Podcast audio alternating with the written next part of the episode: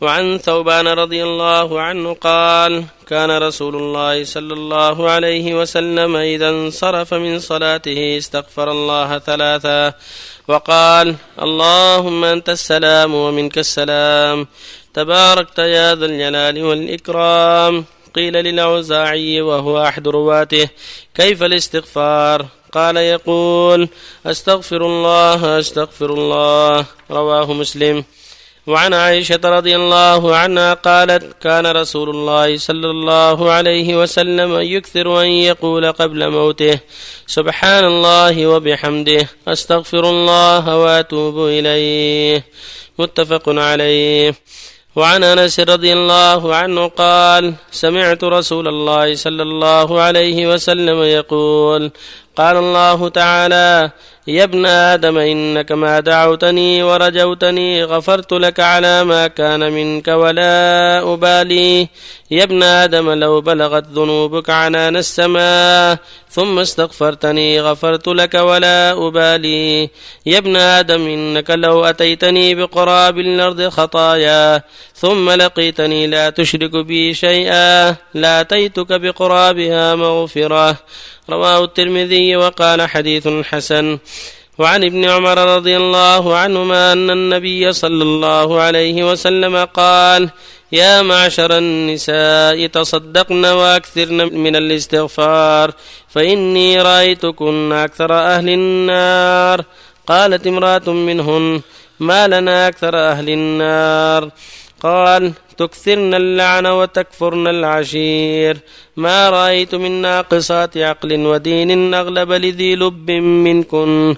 قالت ما نقصان العقل والدين؟ قال شهادة امرأتين بشهادة رجل وتمكث الأيام لا تصلي.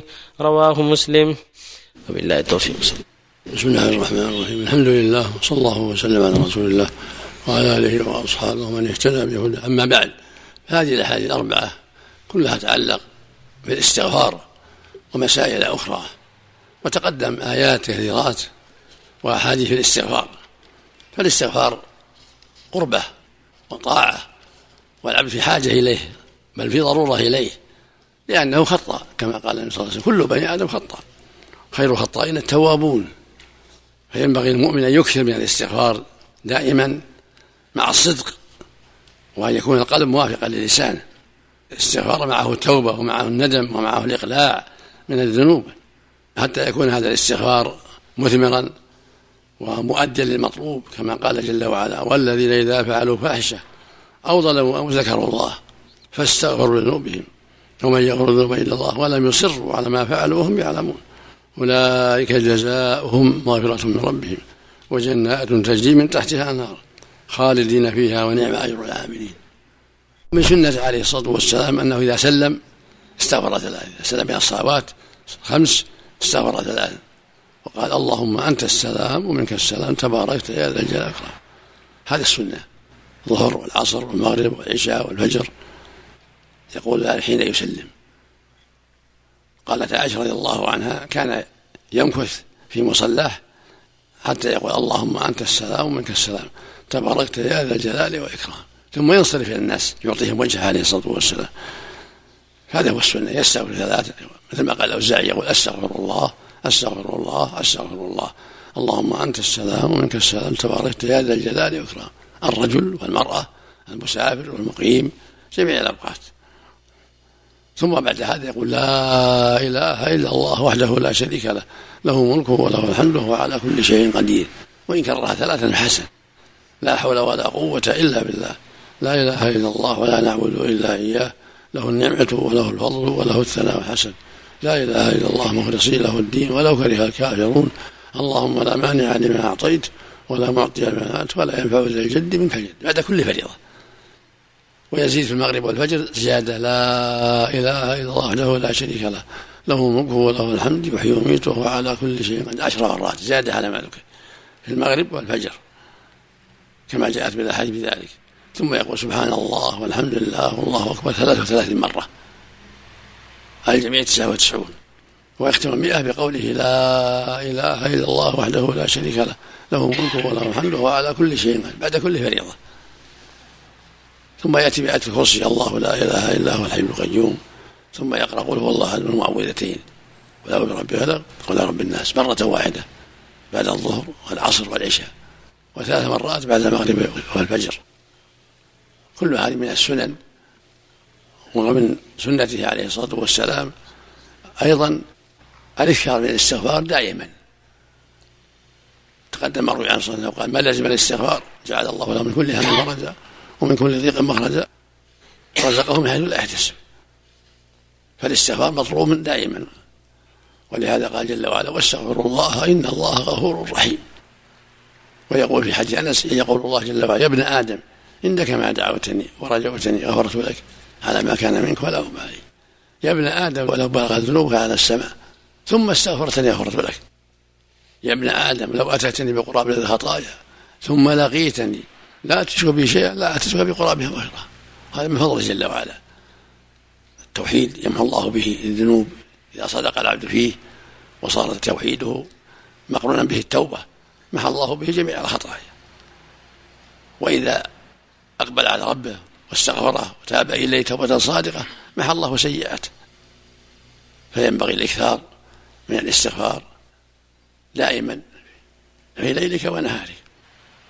كذلك حديث أنه قال صلى الله عليه وسلم يا معشر النساء أكثرنا صدقنا وأكثرنا الاستغفار فإن رأيتكن أكثر أهل النار. فسألنا عن ذلك. فقال لأن كنا تكثرن اللعنه وتكفرن العشير. يعني يكثر منهن السب والشتم وكفران العشير كفران الزوج يعني وجحد فضله. فشرع الله لهن الصدقة والإكثار منها والاستغفار حتى تكفر بذلك الخطايا. فينبغي الإكثار منها من الصدقة والاستغفار ولا سيما للنساء. كل إنسان مطلوب من ذلك والنساء بزيادة لما ذكره النبي صلى الله عليه وسلم. لأنك تكثرن اللعنة وتكفرن العشير يعني الزوج يغلب عليهن هذا ما رأيت منك خير إذا أخطأ مرة وحصل من بعض الشيء قالت ما رأيت من خير قط نسيت كل شيء إلا من عصم الله إلا من حفظ الله منهن من التقيات. ثم يقول ما رأيت من ناقصات عقل ودين أغلب ذنب الرجل الحازم من إحداكن. لا شك إنهن لهن سيطرة على الرجال ويغلبن الكثير من الرجال لحلاوة منطقهن ولأساليبهن الكثيرة. سألته امرأة يا رسول الله ما نقصان العقل قال شهادة امرأة شهادة امرأتين من شهادة رجل. ونقصان الدين تمكث الليالي والأيام ما تصلي في الحيض وهكذا في النفاس. وهذا معروف أنه مو بذنب لكن نقص نقص في الدين وإن كان ليس عليهن في شيء لأنه بأمر الله لكن يعتبر نقصا. ولكن ليس عليهن فيه إثم. ولكن الله جل وعلا قدر ذلك وشرعه رحمة بعباده ولطفا بالنساء. لأنها تمكث سبعا ستا ثمانا فلو أمرت بالقضاء لشق عليها ذلك كثيرا قضاء الصلوات. أما الصوم فلا يكلف. شهر في السنة. فإذا صادف حيضها في رمضان أو نفاس لم يشق القضاء. أما قضاء دائما لما يعتريها كل شهر من الحيض سبعة أيام ثمانية أيام عشرة أيام وهكذا النفاس فيه مشقة. فمن رحمة الله عز وجل أن سامحهن ذلك وعافى عنهن. فضلا من الله جل وعلا. كذلك لما نزلت سورة النصر إذا جاء نصر الله والفتح ورأيت الناس يدخلون إلى الله أفواجا فسبح بحمد ربك واستغفره إنه كان توابا. قال عمر رضي الله عنه وابن عباس وجماعة إنها علامة أجله صلى الله عليه وسلم يعني قرب أجله. لأن الله كمل أكمل به الدين فأمره سبحانه عند نهاية عمره أن يكثر من التسبيح والاستغفار عليه الصلاة والسلام. وكان يكثر أن يقول سبحانك اللهم وبحمدك اللهم اغفر لي سبحانك اللهم وبحمدك أستغفرك وأتوب إليك. ويقول ذلك في ركوعه وسجوده أيضا. فيستحب الإكثار من هذا. سبحانك اللهم وبحمدك أستغفرك الله وأتوب إليك. سبحانك اللهم وبحمدك اللهم اغفر لي أستغفرك اللهم وسبحانك اللهم وبحمدك وأستغفرك وأتوب إليك. كل هذا طيب جاء هذا وهذا. سبحانك اللهم ربنا وان اللهم اغفر لي. سبحانك اللهم وبحمدك أستغفرك اللهم وأتوب اليه كله طيب. المعنى الإكثار من التسبيح والاستغفار. تأسم بالنبي صلى الله عليه وسلم في ذلك. وفق الله الجميع ما راجعت سنة من الاحاديث الأربعين ما رجعت السند لكن معناه صحيح. ومن أحاديث الأربعين نعم. الحديثين يا شيخ من لزم الاستغفار والحديث الثاني من قال استغفر الله. نذكر لك السند يا شيخ. نعم معك جمعته اقرأ. حديث من لزم الاستغفار. نعم. قال أبو داود حدثنا هشام بن عمار. حدثنا الوليد بن مسلم. حدثنا الحكم بن مصعب. حدثنا محمد بن علي بن عبد الله بن عباس عن أبيه أنه حدثه عن ابن عباس أنه حدثه قال قال رسول الله صلى الله عليه وسلم من لزم الاستغفار جعل الله له من كل ضيق مخرجا ومن كل هم فرجا ورزقه من حيث لا يحتسب. قال أبو حاتم الحكم بن مصعب مجهول وذكر ابن حبان في الضعفاء وقال الأزدي لا يتابع على حديثه. وليس له وجه آخر. ما له إلا الوجه يا شيخ. لا يدور لابد راجع مسند أحمد وراجع بعض مثل الدارمي مثل غيره. قد يكون له طرق أخرى نعم. راجعوا أحسن تبعوا الحديث الثاني. نعم.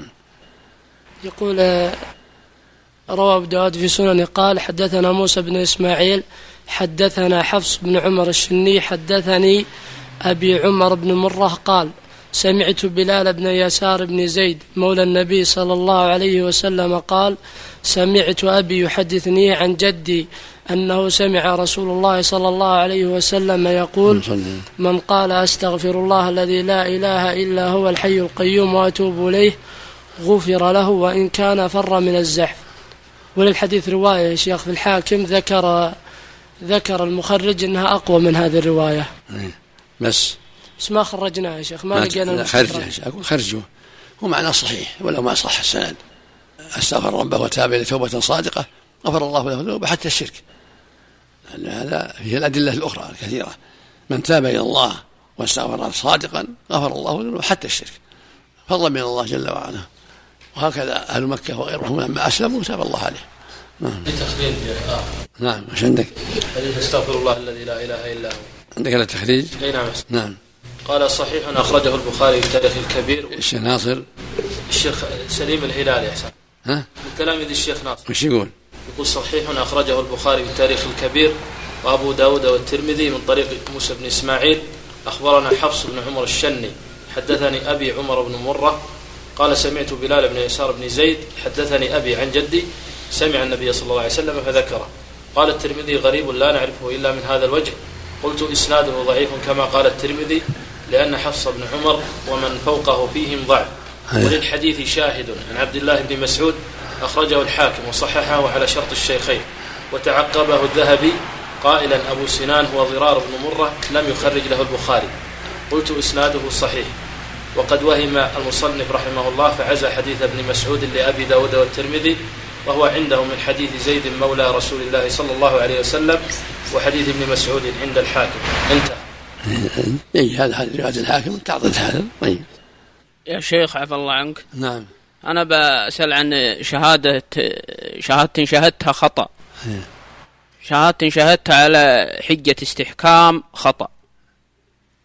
نور الله بصيرك. كيف شهدت شهدت على استحكام آه، عبيد بن بجاد آه، وعبيد بن بجاد آه، له ورثة.